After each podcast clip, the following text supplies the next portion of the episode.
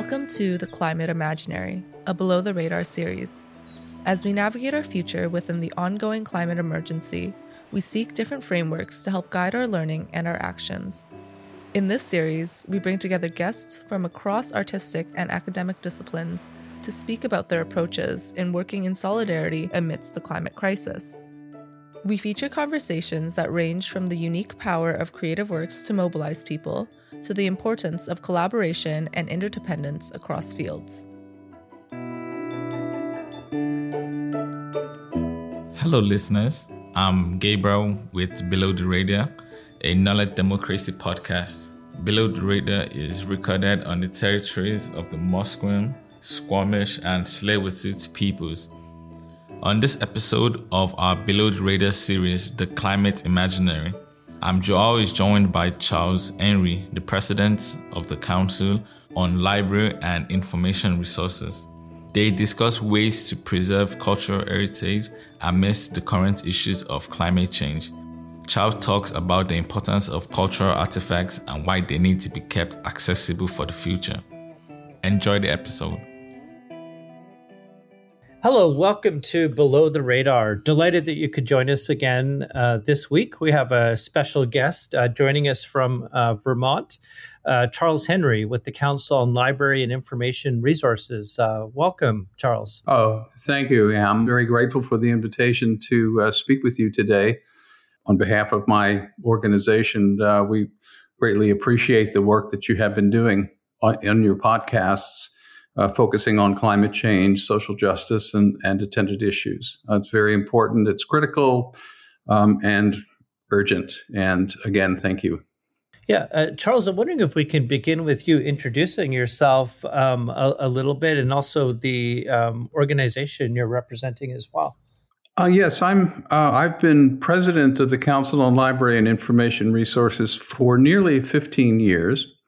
And my background is uh, I was a, um, a scholar uh, early, long ago, early on uh, in medieval and classical studies, and migrated uh, into administration about uh, about 30 years ago, uh, working in libraries and cultural heritages, cultural heritage institutions, um, and then ended up at CLIR, which is an organization that has been active for about almost 65 years in the cultural heritage sector. And CLIR has been uh, involved since the 1950s um, with the preservation and access of the cultural heritage, and uh, broadly defined when it got started. The uh, one of, some of the major concerns were uh, the lack of coordination and the proliferation of information, um, the explosion of knowledge, which is something very familiar uh, to us today. In those days, it included television and radio and microform and microfilm, as well as books. Uh, tremendous surge in uh, academic publishing at the time. So CLIR was formed to try to make sense of all this uh, and to try to uh, identify cultural heritage uh, artifacts and resources that were threatened and to make those accessible. And we're still doing that today in, in, uh, in a much more digital environment, of course. Now, when you look back at, say, um, the UN Human Rights Charter, you know, a lot of um, the, the, rights that are built into it in that post-war context were, were individual rights, but this notion of cultural rights, the rights to um, cultural preservation, these types of things. I wonder if you could speak a little bit to the notion of cultural rights and how we imagine them today that comes out of uh, human rights frameworks? Yeah, I think that's a key question. Uh, much of what we do, in fact, I'd say most all of what we do in our projects, are uh, informed directly or indirectly by the Declaration of Human Rights that came out in the UN right after World War II. And it does, there are a number of uh, sections of, of that declaration that assert uh, and ascertain and, and I think hope to enforce the the human right to knowledge and the human right to one's cultural heritage and the human right uh, to live in a society that supports these activities and supports one's interest in culture and the legacy of the society, of the country, and of the culture at large. And we believe this strongly, and almost uh, all of our work presupposes access and equal uh, opportunity to engage with cultural heritage uh, of one's choice, whether it be one's own cultural heritage or cultural resources of those uh, other countries and other peoples around the world. So we're, um, I think, fundamental to our mission um, are the values that are articulated in the Declaration of Human Rights. The the French theorist Jacques Derrida used to use this term archive fever uh, in his theoretical um, writings. And when we think about cultural heritage today, especially in the proliferating digital forms that it comes in as well, um, what does the preservation of cultural heritage look like today that's different than, say, a few decades uh, ago? Um, well, I won't get into the Derridian interpretation of cultural event. Uh, we can save that perhaps for another podcast. Um, I think the in, in, if you go back even 30 years or 40 years, um, preservation often meant the rebinding of books and the reconstitution and the reconstruct, reconstruction of, of analog uh, analog resources. And those were largely books. So they were articles, they were newspapers, uh, artworks, of course, restoration of artworks, preservation of, of art and artifacts, in, in, particular environments that assured the longevity of these um, material objects for the most part. Uh, you began to see um, in the 1950s, 1960s, the beginning of a proliferation of microfilming, and this is mostly in, in higher education and academic, in an academic setting, the microfilming of newspapers and, and uh, the microfilming of old books and, uh, and microforms. And this led to anybody who's used microfilm knows that it's uh, it's not easy. You're basically scrolling a, a reel of, of film through a reader, and it uh, it takes a lot of time and it takes a lot of squinting often to um, to to get at the uh, information that you're you're searching. Digital technology changed that significantly, and I would say much of today we look at digital technologies scanning, cataloging, and preserving through digital surrogates a lot of the academic information that began in analog form. So old books and, and, newspapers, images, pictures from, from museums. There are literally hundreds and hundreds of millions of, of those objects that are now available online. They're often not organized very well. We're still wrestling with that.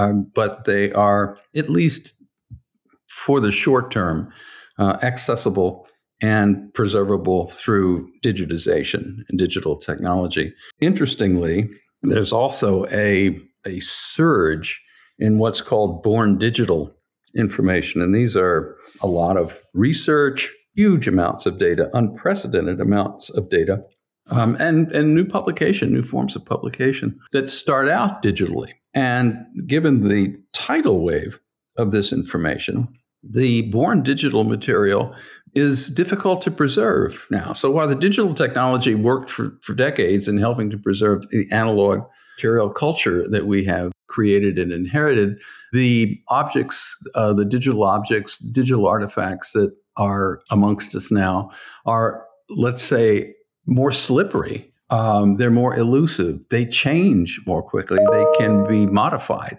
in ways that the analog materials couldn't. So the paradox, I think, is that digital technology was a has been a very successful method of preservation and making access to culture a- across peoples and, and across nations. But the resurgence of the digital information is creating a very complex and challenge and compounding any attempt to preserve and make accessible our legacy.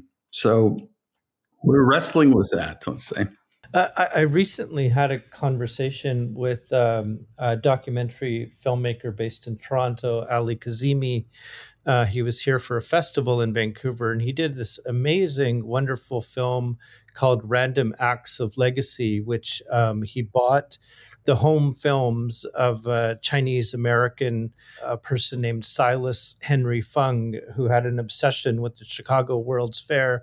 And it takes uh, the technology, and, and I think he contacted somebody whose solution to um, fixing the, the film to be watchable to, was to put it in a bucket of WD 40 and he recovers the film and, and, and, he gets in touch with the person's daughter and it's an amazing film about what an archive is and how to kind of bring it to life and all the kind of meanings that can be drawn uh, from it.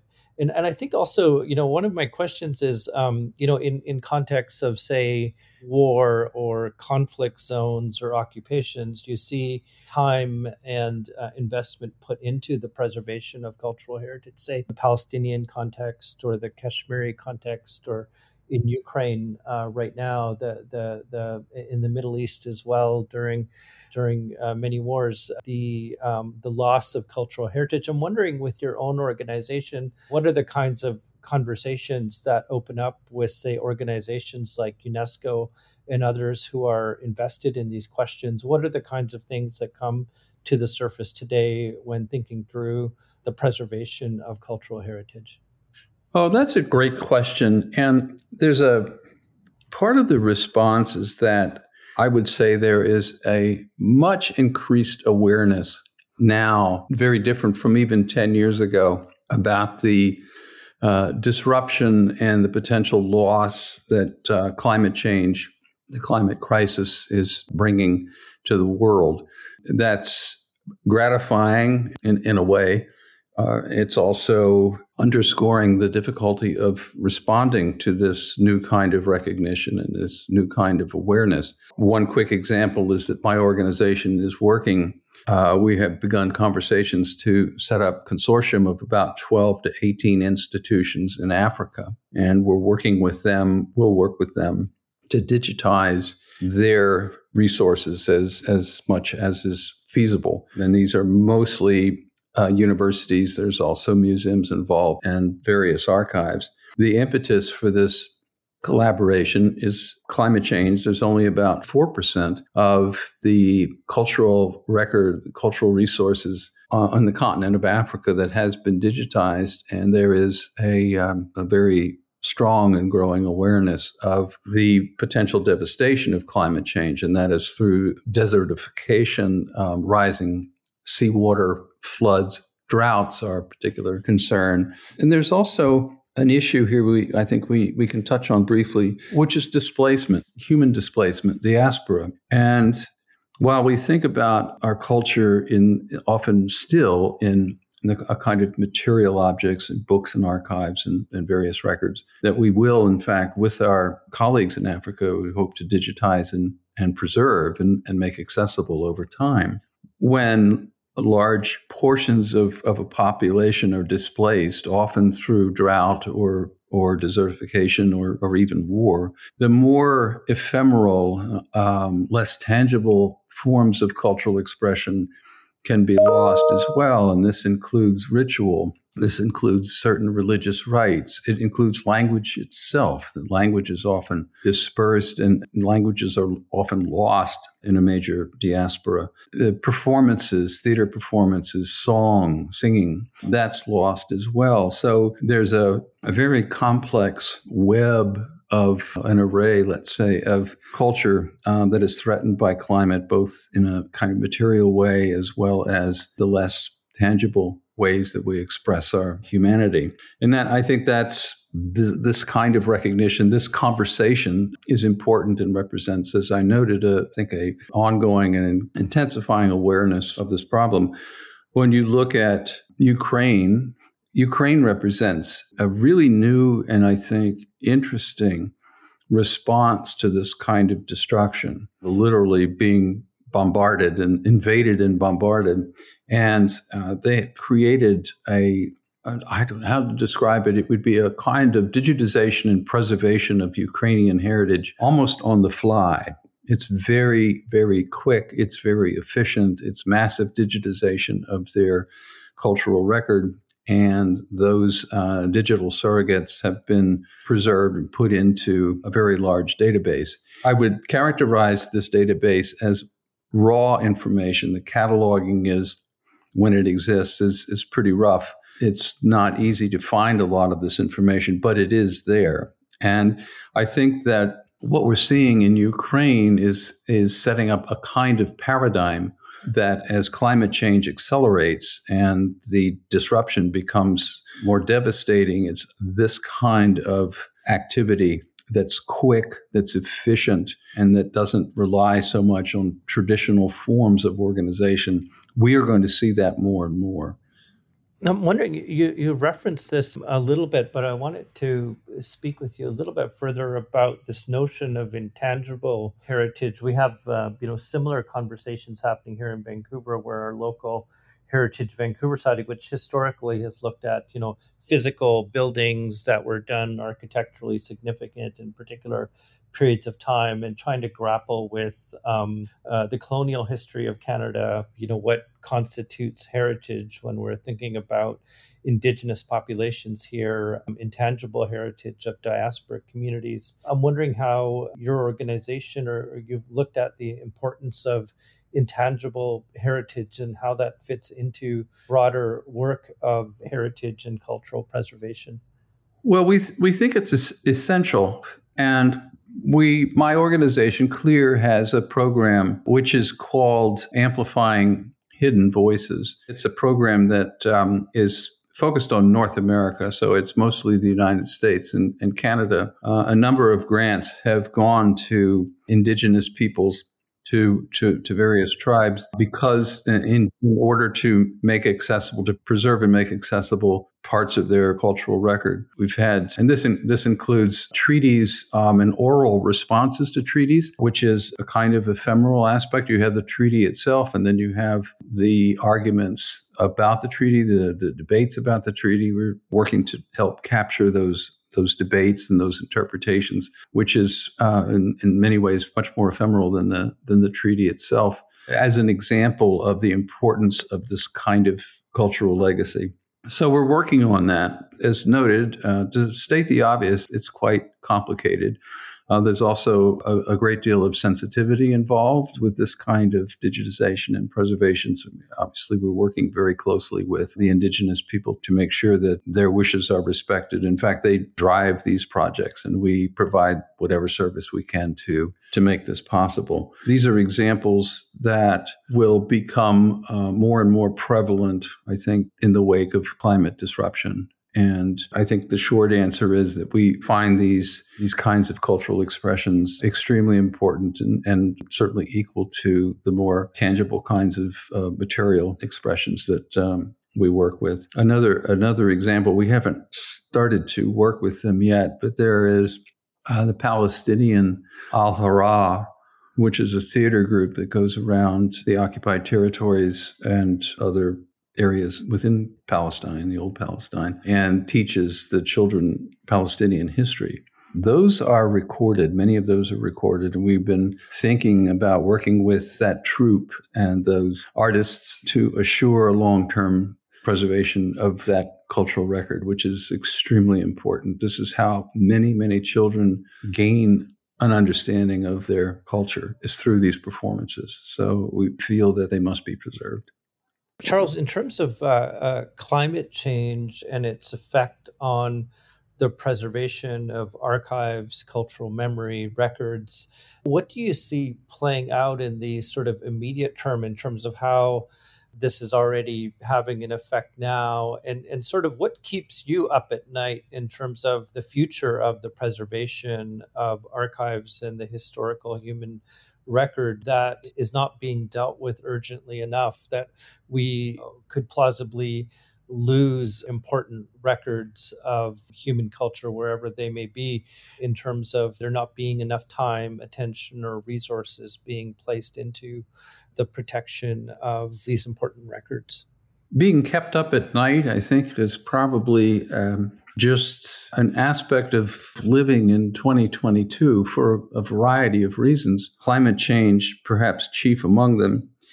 When you look at the reports coming out of the interagency panels and other scientific organizations, and you look at the remarkable and consistent research that's being done about climate change and how it's accelerating. Almost every month, there's new indications of massive ice sheets melting. And there was an article today about the Barents Sea, which is becoming is, is melting, and the consequences of that for the circulation of cold and warm water around the uh, northern hemisphere.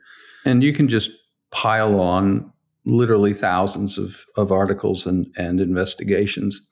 It's very clear that if something, if we cannot muster a response, that we will lose this planet. I think that is not controversial at this point. I think we will lose not the not Earth. Earth will stay, but we will lose our habitat, and perhaps irrevocably. And that would be completely devastating for any kind of cultural legacy that we have created over the last hundreds of thousands of years. What my organization is doing is to recognize the potential catastrophe that is looming. And we are building a digital environment that we call Pangea. The name comes from the solid landmass, when all the continents were kind of jammed together about uh, 300 million years ago, uh, it was called Pangea, all Earth, complete Earth. If we were around, which we weren't, but if we were around, you could walk from one end of the, the, the landmass to the other. And that's the concept here is, is the unification of the planet, in this case, through its cultural expressions. And Pangea will have three major components to it. One will be information that relates to science for the most part, in social science and, and climate change, climate disruption. It will be a kind of coherent amalgam of all of this, as much as this information as we can link to. And we want to, we will be, we are beginning to provide visualization tools, semantic searches, and other kinds of applications that will make this information, which is just astonishingly huge, at least more understandable and hopefully conducive to more concerted action. The second piece of Pangea is cultural heritage, mostly the more tangible kinds of cultural heritage that's under threat. So it is a record of what has been lost and a record of what is under threat and might be lost as well. And the third piece of it is the diaspora, the social side of it, and that is the displacement of humanity. Some estimates put the displacement of, of us at 200 or more million in the next 20 to 30 years, which is a, a staggering tide of loss and suffering. And with it, as noted, that it's those less tangible aspects of our nature and of our, our legacy that can be lost with that kind of massive migration. So we're looking at Pangea to try to capture in a way that I would call conversational. The digital architecture is set up to be a dialogue between these three elements. And to your question, um, at some point, this project could be a celebration. In 10 years, 20 years, there may maybe action will be taken to help mitigate this this change. The acceleration of heat and rising water and the more and more violent kinds of weather that we're experiencing may in fact be better controlled through our action. And that would be grand. On the other hand, Pangea could at some point, what I call the elegiac turn, be more of a requiem for a loss foretold, in that this very large, intricate database would be a record of what we're essentially unable to accomplish.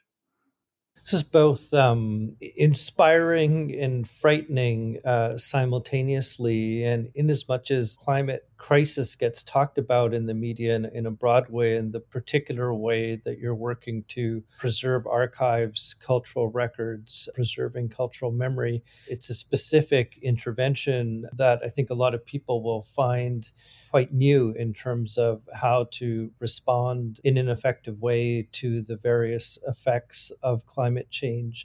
I'm wondering if you could uh, speak to a little bit how you found yourself becoming interested in this area to, to work in and also in a broad sense in the field that you're working in in library information sciences in terms of academic areas that are working around this. Um, what are the types of conversation that you're having with your your colleagues and what are kind of you know Im- impending conversations or important questions that are still left unanswered in in this work well, I think so many questions are unanswered and will remain so given this complexity. My organization got involved with the, the climate crisis, oh, probably about 10 years ago, maybe a little less.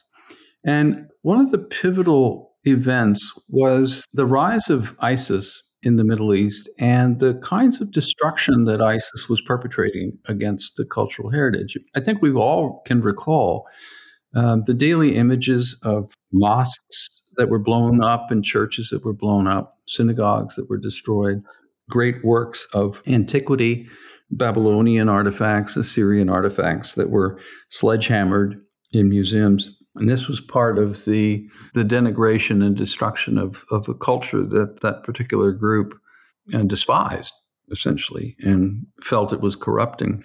So we we began to work with a new organization at the time called the Antiquities Coalition, which was set up also in response to the destruction of these artifacts and the looting that was contemporary with this. And so many of the objects were destroyed, but also many objects were stolen from the Middle East, from museums that were attacked and from special collections and from libraries. And a lot of this, uh, a lot of these precious items ended up in very nice uh, antiquities dealerships in uh, in London and New York and Los Angeles. So there was this quite sophisticated black market while this destruction was going on. Underneath it, things were being stolen. So this is where we got involved, and the climate aspect was the realization that look at Syria and the devastation of the country of Syria, that was caused in large part by a drought, one of the most intense, longest droughts in the history of the country. And a lot of the disruption in the Middle East, while not exclusively instigated by climate change, often, almost always had some climate change as part of the fabric of the disruption, as part of the fabric of the, the war. And as we looked at this, we became, I would say, in certain ways, more, more knowledgeable about the relationship between the destruction of cultural heritage, the preservation, the imperative of the preservation of what was left, and the prevention of looting as much as we could do. And that was when we, my organization, uh, created what's called the Digital Library of the Middle East, and that's still going.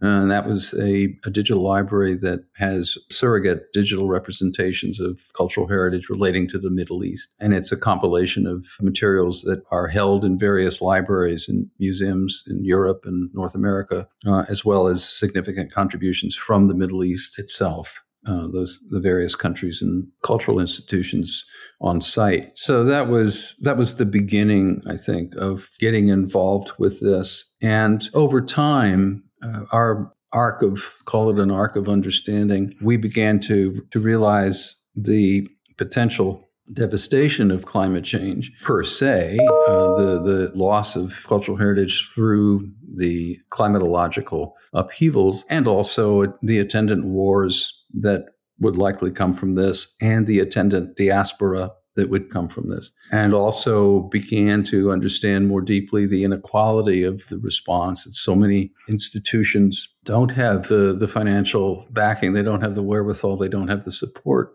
And richer institutions, none of which I think will be exempt from climate change, do have it much easier in the way of reaching out, digit, digitizing, and preserving it, at least a record of of what they have. So we're involved with this in a just a variety of thematic concerns. They're all interrelated. And again, they just point up that it's not just climate change, but it's aspects of social justice, aspects of aggression, aspects of often horrific examples of human nature that these changes can inspire. Charles, uh, I'm wondering if you could speak a little bit to sort of the role of higher education in the work that you do, or post secondary education, as we call it in Canada. I imagine there's a diverse set of practices that different universities, colleges are, are taking in terms of preservation or, of their own archives or specializing in particular areas or particular technologies and also in making archives accessible in, in new and novel ways. And it, it's such an important place where there are resources located. But what can higher education be doing that's more effective? And, and if you could speak to, you know, some particular archives or places or universities that you think are doing some interesting things related to the questions that you're talking about. Yeah, well, this is a, for me, particular hot button. So I'll try to keep a cool head. There are, there, there really are institutions that are doing terrific work. We work closely with Stanford University on, on a lot of these projects. And I think Stanford has an exemplary record of preservation, digitization and preservation and organization of knowledge and how that gets structured. We're also working closely with the historically black colleges and universities, working with them to get a better idea of their special collections, their archives, and to make those archives accessible. These institutions are often underfunded and, and understaffed, yet they have just an amazing record, often of community archives that are really unprecedented. And we're trying to see what we can do to provide assistance and service with some of these institutions to to make those records known. And this goes back to, I think, the Declaration of Human Rights that it is a right to participate in one's culture. And when one's culture, in this case, with the historically black colleges and universities, when that culture is intentionally, has been intentionally suppressed and underfunded, we as a nation lose a tremendous amount of our understanding of our identity, of our narrative, our historical narrative. And we're trying as best we can to correct that. And I think working with the HBCUs has been just a, a wonderful opportunity, uh, an enlightening opportunity to see how marginalized voices and communities can become more visible and become part of a greater story. That being said, and, and there are some other institutions I think that are doing really interesting work. It may kind of a it may sound like a quirky digression, but I don't think it is. There's been a lot of discussion in the news lately of U.S. News and World Report, and it comes out as as you probably know every year with rankings of universities and rank, rankings of everything, right? colleges, universities. And there's all this vying for who's in the top 10 and who's number one. And then this year there was the university that was designated number one prompted a mathematician at the university to just castigate U.S. News and World Report about its methodology and how this was bogus in, in many ways.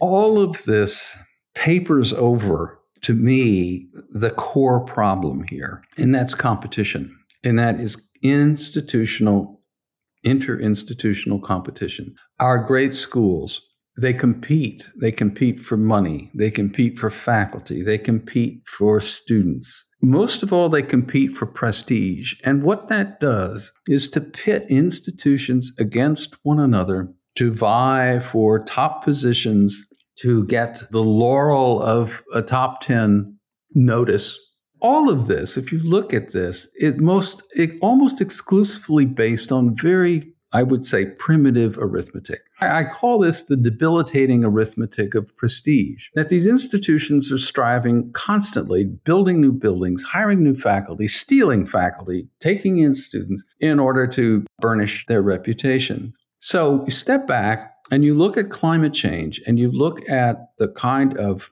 global shared incidents of devastation that's going on. Tremendous, almost every day, there's some story about a wildfire or a sea rising or flooding never happened before, or just record temperatures.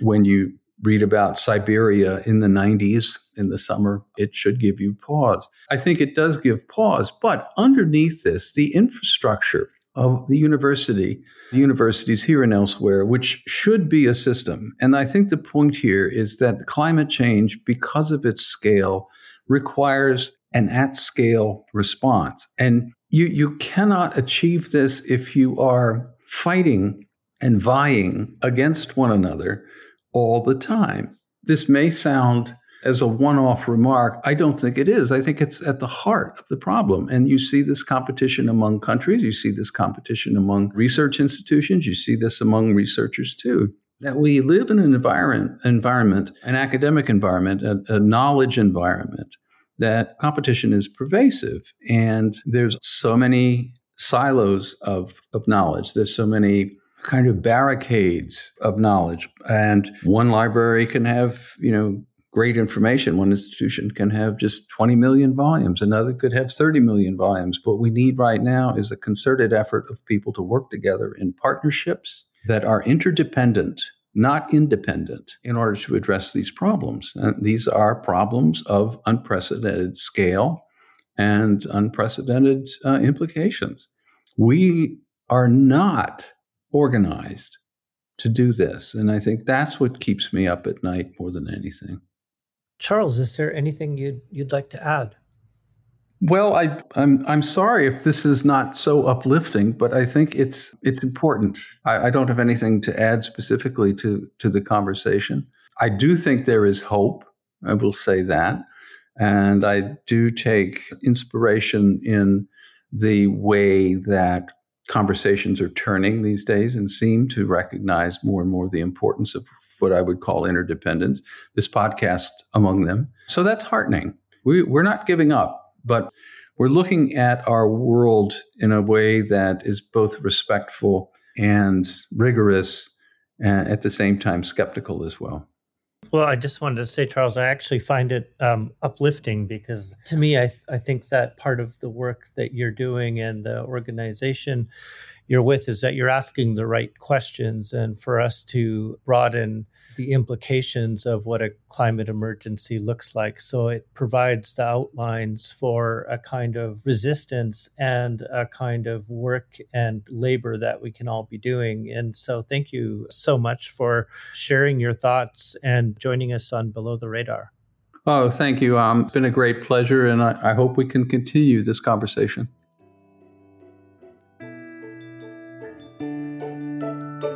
Below the Radar is a Knowledge Democracy podcast created by SFU's Vancity Office of Community Engagement. Thanks for listening to our conversation with Charles Henry. Head to the show notes to learn more about the resources mentioned in the show. We release episodes every Tuesday, so make sure to subscribe to Below the Radar on your podcasting app of choice to make sure you never miss an episode. Tune in next week for the fourth episode of The Climate Imaginary with guest Andréanne Doyon.